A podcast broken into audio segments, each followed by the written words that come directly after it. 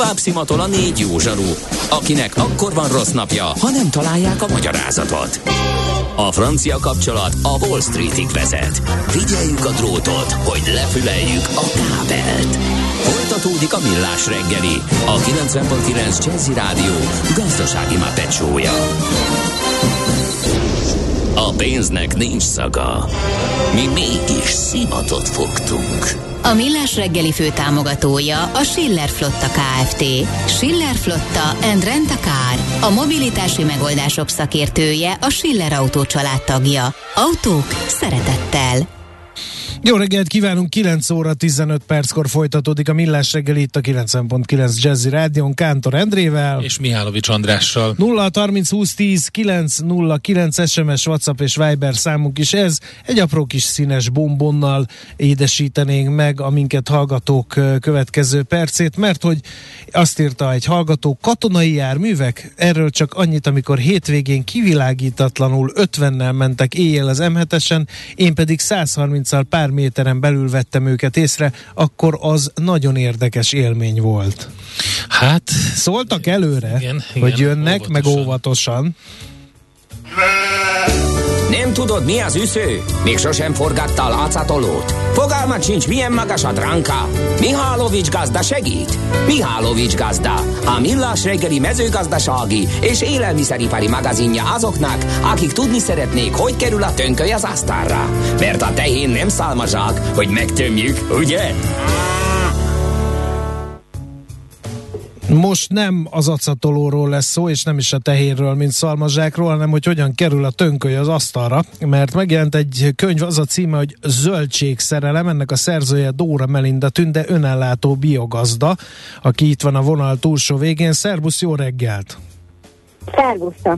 No, hát egy érdekes gondolatkísérlet ez a könyv, mégpedig az, hogy hát ha valaki szeretne egészségesen étkezni, jó sok zöldséget meg gyümölcsöt fogyasztani, akkor az mit tehet? Vegye meg, ami kétségkívül olcsó, vagy termelje meg, ami pedig kétségkívül macerásabb, meg időigényesebb. Olcsóbb megvenni, azt mondod, ekkora infláció mellett? Biztos vagyok benne. Na. Még így is, ugyanis a növényvédőszer, a víz, az energia, annak az ára is megy felfelé, úgyhogy hidd el, hogy az sem olcsóbb.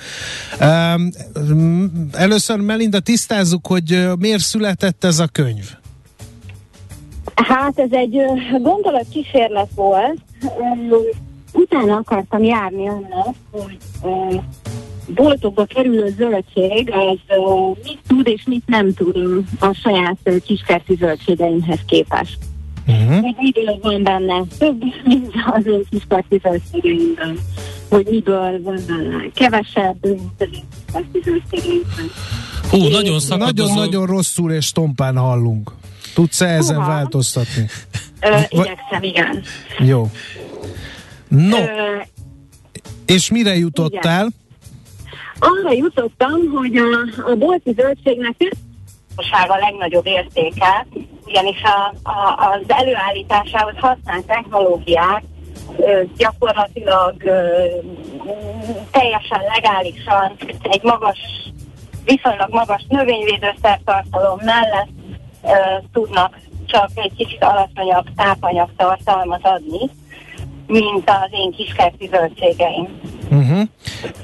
Ezek ilyen mérések támasztják alá, vagy hogy jutottál erre a következtetésre, hogy nagyobb a növényvédőszer maradvány? Ez egy érzékeny téma, mert hogy ezt ugye rendre hatóságok vizsgálják nagyon rigorózusan, és ugye az Európai Unióban van egy olyan törekvés, hogy minél kevesebb növényvédőszert, ugye Magyarországon óriási felháborodást keltett a gazdák körében bizonyos szereknek a betiltása. Ennek ellenére azt mondod, hogy elég sok van ezekből a szerekből a... Ó, de kár, most meg elment. Csináljuk akkor azt, hogy visszahívjuk őt. Jó. És közben akkor adunk egy jó kis muzsikát, pont egy virágos dalt Leon Bridges-től. No, akkor ha minden igaz, itt van a vonal túlsó végén Dóra Melinda Tünde ismét, hát ha most jobb lesz a vonal. Szerbusz! Szervusztok, remélem működni fog most már. Most már jobb talán. Na, szóval ott tartottunk, hogy ugye hatóságok rigorózusan vizsgálják, hogy miben mennyi vegyszer van, és hát élünk a gyanúperrel, hogy ezt ellenőrzik is, meg a határértékeket betartatják, akkor mi a gond, hogy mégis több minden van ebben, mint amennyi kell? Igazából az nagyon egyszerű a képlet feloldás, hogy a határértékek viszonylag magasak. Az EFSA-nak, az Európai Élelmiszerbiztonsági Hivatalnak vannak saját vizsgálatai arra, hogy mennyi növényvédőszer kerül végső soron az asztalunkra, és azt találták, hogy a mintáknak körülbelül a felében van valamennyi növényvédőszer, általában gombaölők, és szinte mindig határérték alatt. De hát ugye mennyi ez a határérték, merül fel a kérdés. Igen, egy ilyen elég nehézkes és kutató munkával leszívtuk ezeket a határértékekre vonatkozó adatokat az Európai Élelmiszerbiztonsági Hivataltól. Ugye ez úgy működik, hogy megmondják, hogy egy kiló zöldségben mennyi nyaradványszer lehet úgy, hogy még forgalomba hozható legyen. És ezt összetettük azzal, hogy mit mond az EFSA-nak egy másik ágán,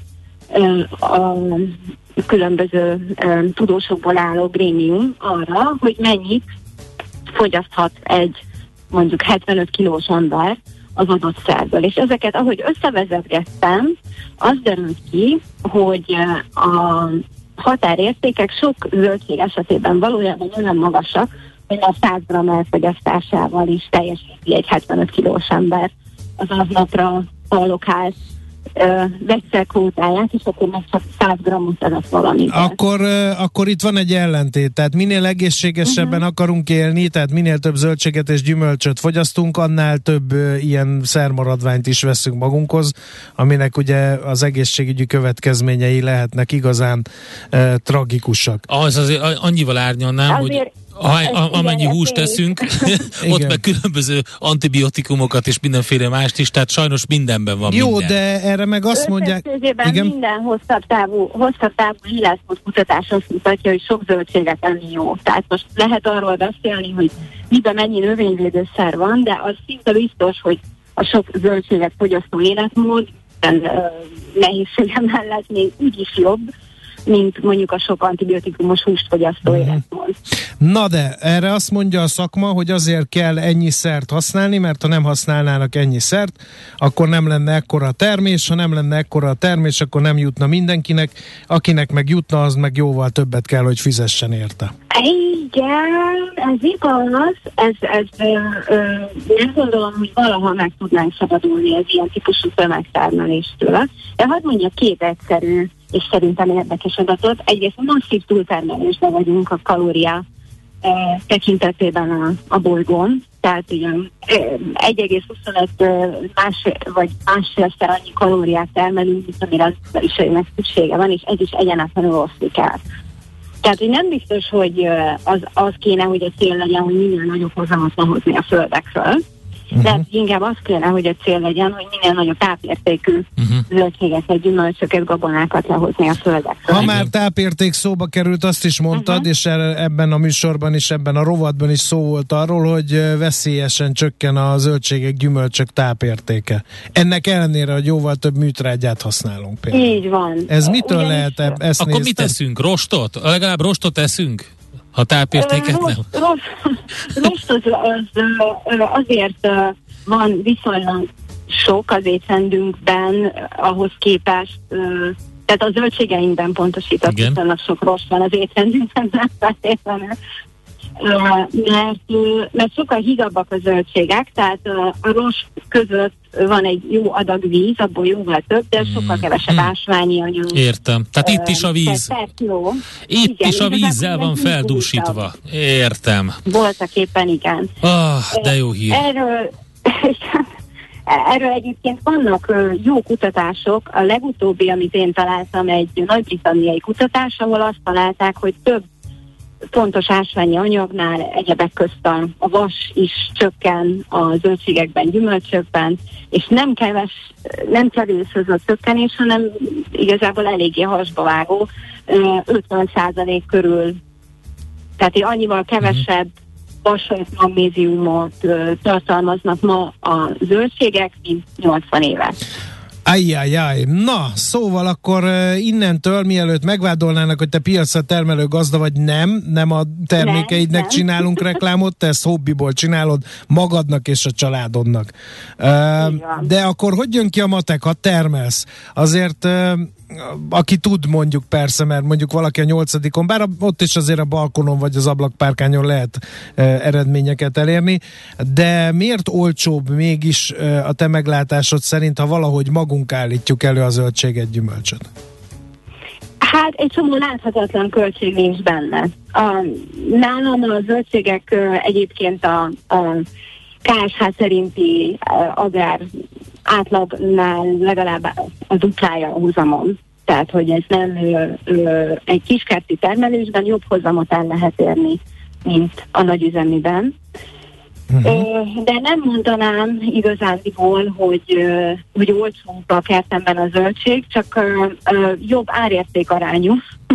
Uh-huh. Mert én is belerakom a saját munkaidőmet, ahol a lehető legkevesebbet, ilyen nagyon automatizált, nagyon spórolós, munkaidőben nagyon spórolós kis gazdaság az enyém. De valójában a munkaerő mindig a legdrágább, és a terület, amit használ az ember, tehát ebből áll elő igazából az zöldségeink ára, és ez minél közelebb csinálja az ember a városnak a szertészkedést, ugye annyival drágább a telek, ez nincs ingyen.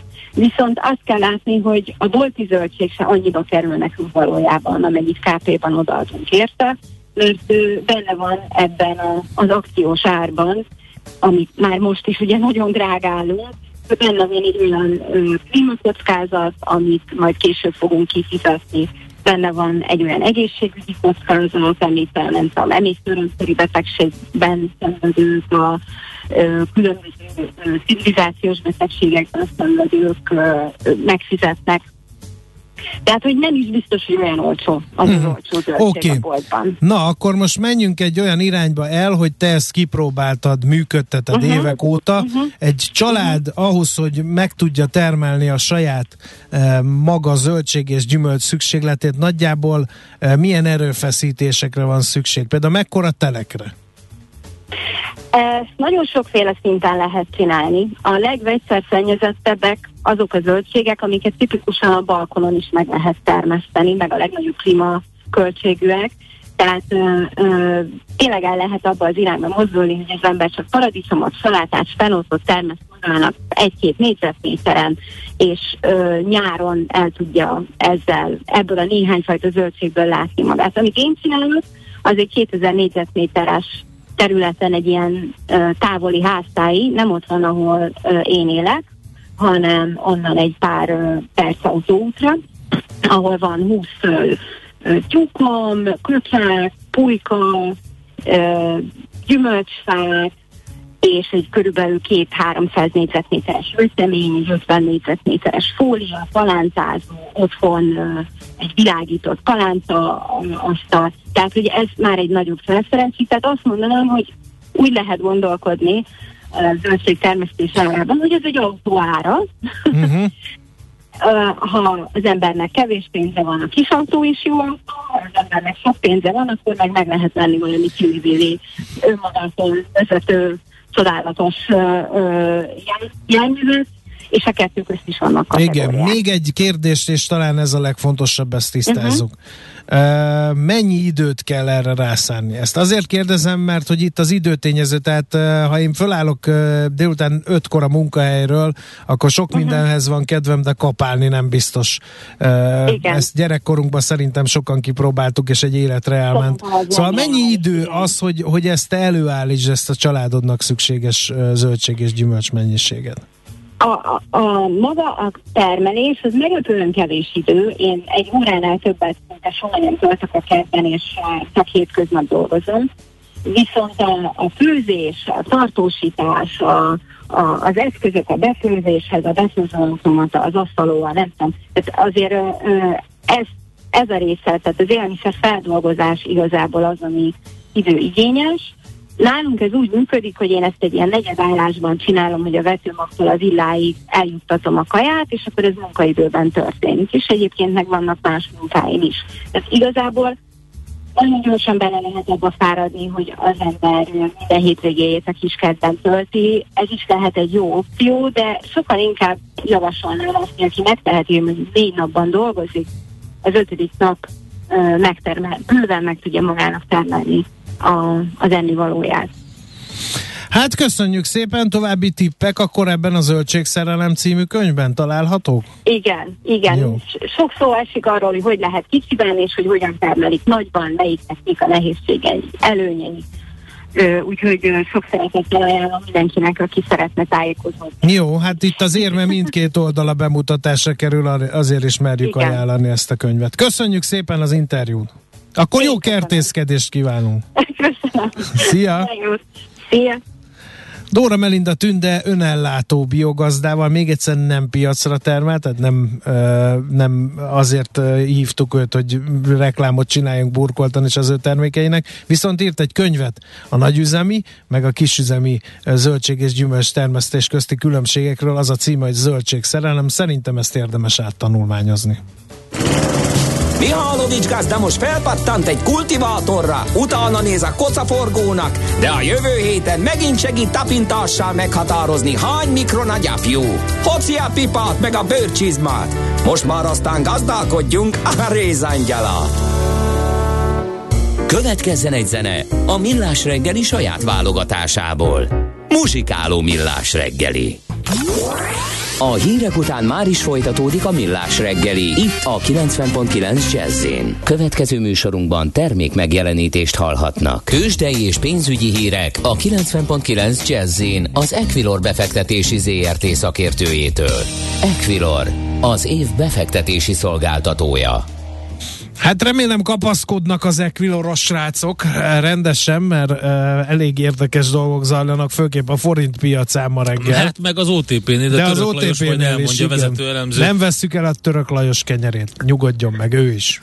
Teljesen nyugodt vagyok sajnos ilyen szempontból, én más szempontból azért tényleg elég nagy izgalmak vannak, hát én most így megnyitottam és tényleg mindent végignézve, nem tudom, hogy honnan tudnék jó híreket mondani. Hát talán egyedüli pozitívum egyébként találtam azért, hogy csökken az olajár, tehát az inflációs nyomás erről talán minimálisan csökkenhet, de ha megnézzük az okát, akkor megint csak el kell szomorodnunk, hiszen ugye a kínai lezárások miatt, illetve újabb emelkedő esetszámokra reakcióként adott lezárások miatt csökkenhet itt az olajár, tehát sajnos keresleti oldali ilyen szempontból.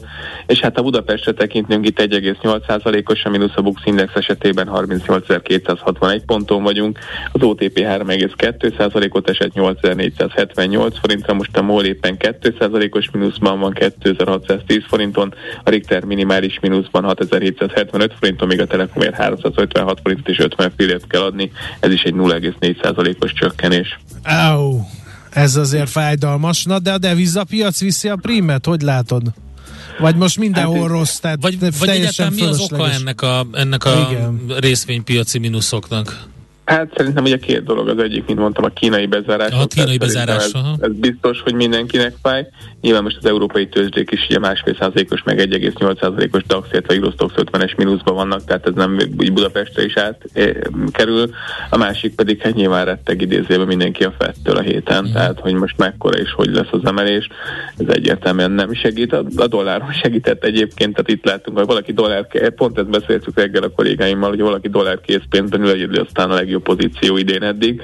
1.0479 egyébként az euró-dollár keresztárfolyama, tehát itt dollár erősödést látunk, és ha megnézzük ugye nyilván a forintot, hát ott sok jóról nem fog tudni beszámolni, 1 euróért 399 forintot és 49 fillért, míg 1 dollárért 381 forintot és 13 fillért adni, tehát mind a kettő elképesztően magas. Hát és azt nézem, csak ma reggel volt benne egy majdnem 2 forintos gyengülés az euróban, tehát ebbe a 0,5%-ban vagyunk, és nagyon tesztelgeti a 399 fölötti, ugye már majdnem a 400-as szintet. Hát nyilván ugye ez lenne a nagy kérdés, hogyha 400-at elérnénk, akkor nagyon negatív folyamatok indulhatnának el. Nyilván ugye ez most olyan, hogy valaki ránéz arra, hogy 400 forintos, tehát lélektani szintet átlépne, akkor ugye sok olyan kereskedő is megjelenhetne, akit korábban nem biztos, hogy érdekelt a forint, de ez ilyen lélektani szinteknél meg szokott sajnos jelenni.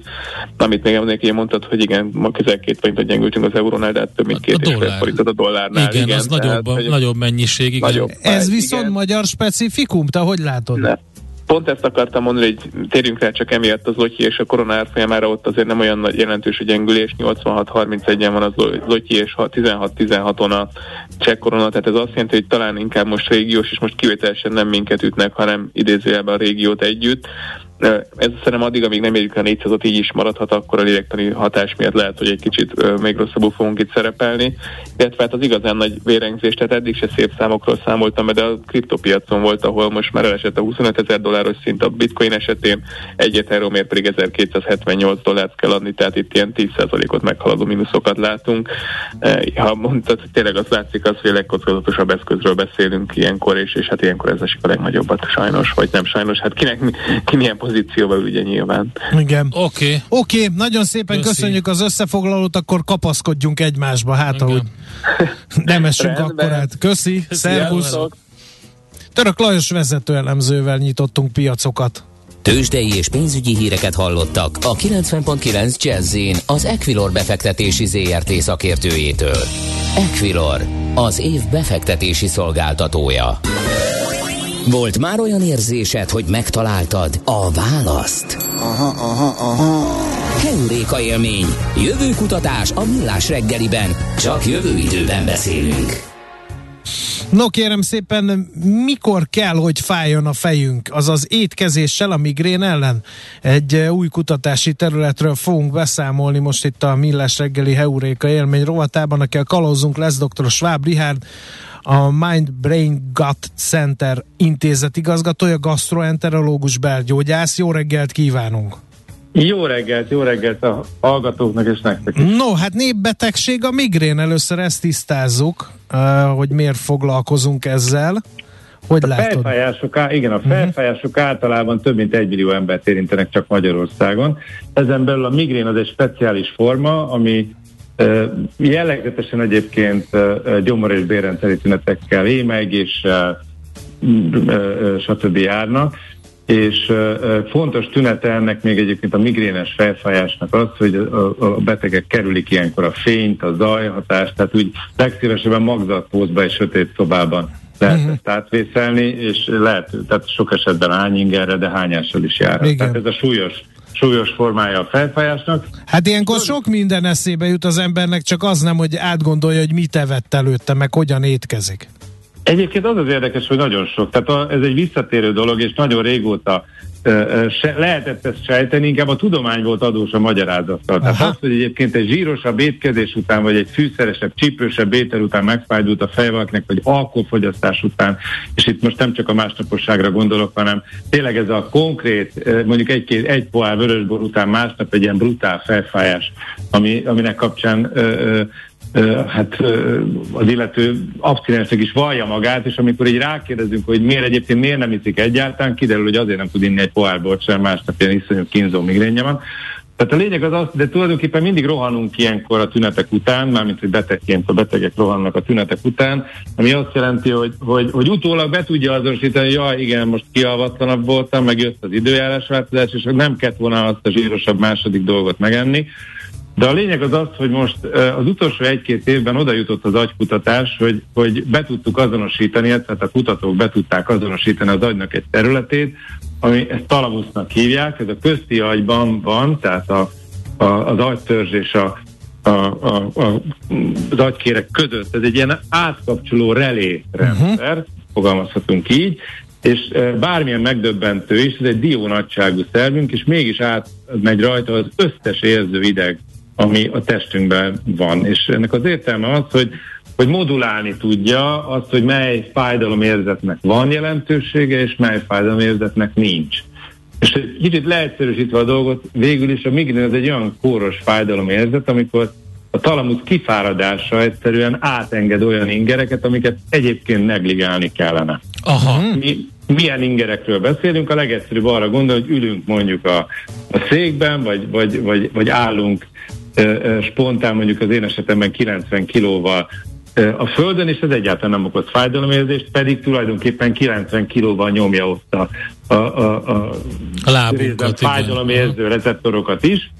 És az az érdekes, hogyha ugyanezt a 90 kilót nem a talpra tesszük, hanem a láb hátra, ahol ugye nincs kondicionálva az agyunkban az, hogy ezt tolerálnunk kéne, akkor persze borzalmasan fáj. De a kettő között fiziológiailag csak annyi a különbség, hogy a relé ebben az esetben azt mondja, hogy ennek nincs jelentősége, a másik az a jel, hogy hát ez óriási... Igen. Túlélési veszély. De akkor hogy jön az, hogy fáj a fejünk, mert rosszat eszünk, vagy éppen alkoholt fogyasztunk? Na, tehát ez egy nagyon jó kérdés. Ugye mint kiderült, ez nem véletlenül van, talamusznak hívják még egyszer ezt a struktúrát, a hipotalamusz az alatta levő gyakorlatilag az érzelmi életünket szabályozó egyik legfontosabb agystruktúra, ami ugye a készenlétet, és ebből a szempontból ezt az érzelem modulációt, vagy érzet modulációt befolyásolja. Ugyanis nagyon, az előző példához visszatérve, szóval nagyon nem mindegy, hogy egy érzetet akkor érzünk, amikor éppen fekszünk a strandon és nyaralunk, vagy egy sötét őserdőben, ahol üldöznek minket. Tehát a szubjektív vagy a szubjektív helyzete az individuumnak döntően befolyásolja azt, hogy egy adott érzet az realizálódni fog, vagy nem.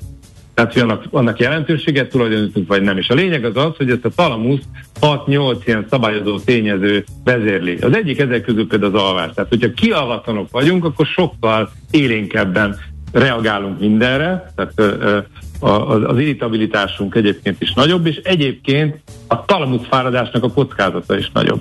Hogyha közben kiderült, hogy ahogy áteresztőbb például a belünk egy alkoholfogyasztás után ez jellegzetes, hogy ezt a védőnyákot, ami a bélben megakadályozza azt, hogy nem csak táplálék antigének, de az ott rezidens baktériumoknak különböző törmelékei átjussanak, hogyha ezt alkohollal például leoldjuk, akkor nagyobb mennyiségben jutnak ezek át, és ez egy immunválaszt produkál, aminek az egyik végterméke egy hisztamin nevű vegyület. Na most a mi gasztroenterológiai gyakorlatunkban ez a hisztamin, ez egy nagyon-nagyon központi dologgá vált az elmúlt 10 évben. Rengeteg táplálék intoleranciával kapcsolatos hasi fájdalommal jelentkező betegnél kiderült, hogy ez a hisztamin anyagcsere, ez ebben nagyon nagy szerepet játszik. Tehát azok a dolgok, amik egyébként jellegzetesen táplálék intoleranciát is előidéznek, azok magas hisztamin szinttel járnak, és a magas hisztamin szint az pedig még egyszer stimulálja ezt a talamuszt arra, hogy legyen élénkebb, vagy szóval engedjen át több inget, nagyobb készenléti helyzetben legyen. Tehát összességében a stressztől kezdve, most itt hosszan elemezhetnénk ezeket a tényezőket, a hormonális tényezőket, de összességében az a lényeg, hogy minél stresszesebben élünk, és minél inkább készenlétben vagyunk, a talamuszunk is annál több ingert enged át, és ez a talamusz kifáradásához vezet. Csak ott kifárad, hát eleve, amikor több ingert enged át, már akkor jelentkezik a fájdalom, akkor az egy öngerjesztő dolog, mert ugye, mert akkor hirtelen még stresszesebb lesz az ember a fájdalomtól, hogy még jobban elfárad a talamusz, még több fájdalom megy át. De akkor, és egy ponton, bocsánat, hogy közbeszólok, de egy ponton, pont ez a migrénes túlcsordulás, hogyha úgy tetszik, ez a fájdalom állandósulása után egy olyan utolsó vészfékező reakció a szervezetnek, hogy valóban ne igyunk, húzódjunk vissza egy sötét szobába, és pihenjük ki magunkat. Na de, akkor ez a megoldás? Ilyenkor? Ez a megoldás, vagy az, hogy az étrenden változtatunk, és mondjuk gluténmentesen, laktózmentesen élünk, mert a stressz talán... Vagy kis antihisztamint kell bejuttatni, vagy hogy kell? Na, ezek mind szóba jönnek, és nyilván a migrén gyógyszeres kezelésébe most csak azért nem mennék bele, mert meghaladná az adás kereteit, de vannak célzott, baromi jó, tényleg molekuláris, nagyon kis mellékhatással járó kezelések, mint a Magyarországon is elérhetők erre. Egyébként inkább az üzenet, hogy ahelyett, hogy szembesülünk azzal, hogy újra és újra migrénünk van, és azt gondoljuk, hogy ez a mi genetikai terheltség, mert anyukának is már migrénye volt, és hogy a fene egye meg, hát hogy én ezt örököltem tőle, és akkor igen, ez a gyógyszer kell, az a gyógyszer kell. Arra kell rádöbbenünk, hogy abszolút ez az életmódunkban van kódolva, nagyobb rész, és ki kell küszöbölni az alvással kapcsolatos problémákat, hogy mondjuk egy közhiedelmet itt rögtön eloszlassak, tehát azt gondoljuk mindannyian, most Andrásról tudom, hogy 50 éves, mert hogy mi nagyon-nagyon régen ismerjük egymást. Tehát, hogy mondjuk a mi korosztályunkban az, hogy valaki egy éjszaka egyszer föl kell mondjuk pisilni, az teljesen normálisnak tűnik, hiszen a környezetünkben majdnem mindenkivel előfordul ez. Meg hát, hogy fáradtan ébredünk, persze, hogy fáradtan ébredünk, mert sok a dolgunk, de ez teljesen kóros, nem normális. Tehát az alvászavart egyébként úgy definiálja a szakma, hogy egy héten maximum egyszer szabad felébredni éjszaka, tehát egyébként végig kell tudni aludni az éjszakát. A cirkadián ritmus az nagyjából a napjárásával egyenletesen, tehát mondjuk legkésőbb 9 és 10 között le kell feküdni, és úgy kell tudnunk magunktól ébredni, hogy pihenten ébredünk. Igen, tehát az egy jó dolog. Amikor nem ébresztő. Igen. Amíg nem érjük ezt, hogy magunktól ébredünk pihenten, és egyszer sem ébredünk föl gyakorlatilag éjszaka, addig alvászavarunk. Na jó, de ezt baromi egyszerű kiküszöbölni, hogy az ember sportol rendesen, akkor azért jól alszik, én ezt vettem észre. Ez abszolút így van, és ez a tökéletesebb példa, és úgy tűnik, hogy egyébként pont a sport kapcsán a dopamin egyébként közvetlenül is szabályozza a talamusznak a működését. Aha. És ahogy az MCH, az alvással összefüggő hormon is egyébként védőfaktor, ugyanígy úgy van összerakva a szervezetünk, hogy a mozgás, tehát a stressz az mindig mozgással jár együtt, hiszen az a kényszeríti feszültség, talán a stressz jobb nomenklatúrája, az a dzsungelben az vagy menekülés jelent, vagy a túlélés, vagy igen, a túlélést jelentette. Tehát a készenlét az kellett, hiszen különben azt se éreztük volna, hogy rágja a tigris a lábunkat, és akkor jelentkezik a fájdalom. Jó, akkor egy megfejtés, mert adtunk, aludjunk rendesen. Mi a helyzet az ét? De az aludjunk rendesen, ez nem ilyen egyszerű, tehát ez kell valamit tenni. Tehát, hát a mozgás, ezt is meg.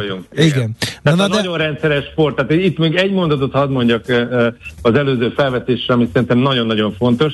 Tehát, hogy a készületi feszültség az mindig mozgásra volt kodolva. Minél több készületi feszültség, annál több mozgás. És kiderült, most ezt nagyon hosszan tudnánk elemezni, megint az iraki háború kapcsán végzett az amerikai hadsereg nagyon sok ilyen típusú vizsgálatot, és kiderült, hogy gyakorlatilag korreláltatni lehet a szükséges mozgásmennyiséget a stresszel. Tehát nincs túl sok stressz, csak kevés mozgás. Aha, na és akkor az étkezésre ott mik a tanácsok? Aki nem glutén vagy laktózérzékeny, annak is érdemes, viszont migrénye van?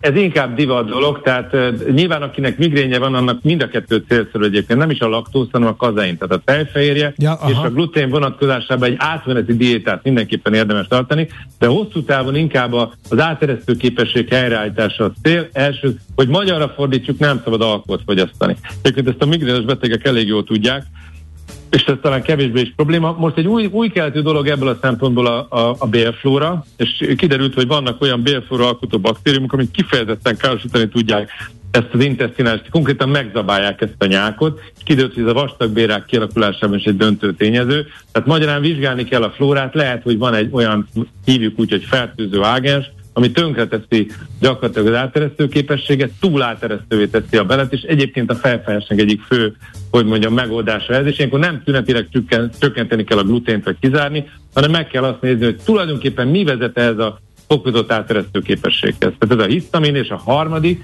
amit szerintem nagyon fontos, még nem beszéltünk róla semmit, ez a cukor és az édesség. Uh-huh. És ez azért nagyon fontos, Képzeld el, András, még itt is bejátszik ez. Minden. Nem lehet inni, nem lehet cukrot enni, viszont futni kell egyfolytában. Hát én azt gondolom, hogy inkább az a lényeg, hogyha valakinek ez migrén formájában egy utolsó vészjelzést ad a szervezete, akkor erre mindenképpen figyelni kell. Mert ha ezt elnyomjuk gyógyszerekkel, akkor más oldalon fog kicsordulni ez a pohár. Igen, de ez a jellemző, mert úgy pattogtatják ezeket a fejfájás csillapító gyógyszereket a magyarok, hát elég megnézni, hogy milyen... A tévéreklámokat. Nincs idő a fejfájásra, azonnal valamit kapjuk. Csak ez van. De és ez azért is tragikus, mert ráadásul ezek mi úgy hívjuk, hogy over the counter, tehát minden orvosi, revízió nélkül kapható gyógyszerek iszonyatos mellékhatásokkal járnak hosszú távon. Tehát most nyugat-európai adatokat mondok, A végigszedő veseléktelenség 30%-a ilyen fájdalomcsillapító túladagoláshoz kötött, és mi a túladagolás? Hát vannak emberek, akik szinte napi szinten felfájáscsillapítóval élnek, hiszen egy állandó feszültség van nyakban, stb. Nem tudnak úgy teljesíteni. De visszatérve még egy pillanatra a cukorra. Tehát az a probléma, ugyanis ezt inzulin rezisztenciának hívják, magas inzulin szint alakul ki, ez is összefügg egyébként a bélflóra változásával, és ilyenkor a táplálkozás után fölmegy a vércukorszint, és utána lezuhan. És ez a vércukor zuhanás, ez egy olyan stressz, amire egy orexin nevű hormon válaszol, és ez a vércukor zuhanás, ez szintén egy baromi kemény vészjel a talamusznak, és ez is ezt a készszereti feszültséget fokozza. Magyarán minimum 3 olyan dolog van, amit közvetlenül tudunk egyébként befolyásolni. Természetesen van még nagyon sok, ami például a stressz egyébként, általában az adrenalin, az is, amikor nem véletlenül nagyon sokszor az, hogy egy vizsgadrukban végig tudja tolni az illető, majd utána vége a vizsgadruknak, és utána iszonyú felfájás, ez a hétvégi felfájás, végig tolja az egész hetet iszonyú stresszben, majd végre kialudhatná magát, és akkor ott szombat reggel jön egy iszonyú migrén. Tehát ezek olyan vészjelzések, amire figyelni kell. Én azt gondolom, hogy ezen a részben a bélflóra vizsgáltan ezzel összefüggésben az elhízás, inzulin rezisztencia és az áteresztő bél, ami egyébként hosszabb távon vastagbélrák kockázat, alkohol és az alvás. Ezeket a tényezőket kell megvizsgálni, és hát mindenképpen specialistát fölkeresni, egyébként a migrén célzott kezelése vonatkozásában, hogy ne dobáljuk ezeket az egyébként szabadon elérhető készítményeket. Hát a rövid távú egyszerűsítés... Ez csak tüneti kezelés. Nem megoldás. Így van, hosszú távon, mert szövődményekkel fogják. Nagyon szépen köszönjük. Érdekes volt. Pajzsra emeltek a hallgatók, Ricsikém. Na. Annyira jó ez a beszélgetés, annyira jó, olyan sok embert érint, beraknám állandó vendégnek a szakértőrat, megyek is futni, fallabdázni, írja Peti hallgató például. Helyes, Peti. Hajrá, Peti! Köszönjük szépen! Köszönjük az információkat, jó munkát kívánunk, szia! Dr. Schwáb Richárddal beszélgettünk, a Mind Brain Gut Center intézetigazgatójával, gastroenterológussal, belgyógyásszal. Heuréka élmény, a Millás reggeli jövőben játszódó magazinja. Mindent megtudtok. Majd. Kicsit el is csúsztunk időben, annyira tényleg érdekes volt. De folytatjuk ebben. Majd, mert nagyon fontos téma. Írják tényleg többen a hallgatók közül. Nagyon érdekes beszélgetés volt, hívhatnátok máskor is a gasztrodokit. Tudja, hogy a modern betegségek nagyon nagy százalékában a bérrendszerben van a gond. Szuper info, meg a tartásban is, ugye, de erről már sokat beszéltünk. Igen. Az ülés, az új dohányzás. Azt én azt mondom, hogy ki a rétre, ki mondjuk a vízre. Nekem semmi esélyem, neked sincs. Mi? Tehát a hajnali rádióműsort vezető. De van. Alkohol fogyasztást rendre nem megvető. Nekem csak azt kell valahogy. Én még csokoholista is vagyok, tehát így szerintem nem tudom, mi figyelj, lesz most. Én megyek, így. És először áttekerem a Velencei-tót, aztán átevezem, aztán meg átfutom. Könnyű neked, ennyi. Mert ugye holnap gifszerkeszt Millás reggeli műsort én, tehát én ezeket fejben. Nem tudom megcsinálni. Csináld fejben, mint az ács. Jó, legyen így. Köszönjük szépen, mindenki termelje a GDP-t, mert 30%-kal nagyobb áfabevételt tervez a kormány jövőre. Úgy tudjuk megúszni ezt áfa emelés nélkül, most mindenki oda teszi magát, és úgy felpörgeti a GDP-t, hogy ne legyen szükség áfa emelésre. Hajrá! Holnap reggel találkozunk. Sziasztok! Már a véget ért ugyan a műszak. A szolgálat azonban mindig tart, mert minden lében 4 kanál. Holnap reggel újra megtöltjük a kávésbögréket, beleharapunk a fánkba és kinyitjuk az aktákat. Addig is, keressetek minket az arcaktákban, a közösségi oldalunkon. A mai adás podcastjét pedig honlapunkon. Millás reggeli, a 90.9 Jazzy Rádió gazdasági Muppet show-ja. Ha csak egy műsorra van időd idén, tégy róla, hogy ez legyen az. Csak egy dolog lenne még. A Millás reggeli főtámogatója a Schiller Flotta Kft. Schiller Flotta and Rent a Car. A mobilitási megoldások szakértője, a Schiller Autó család tagja. Autók szeretettel.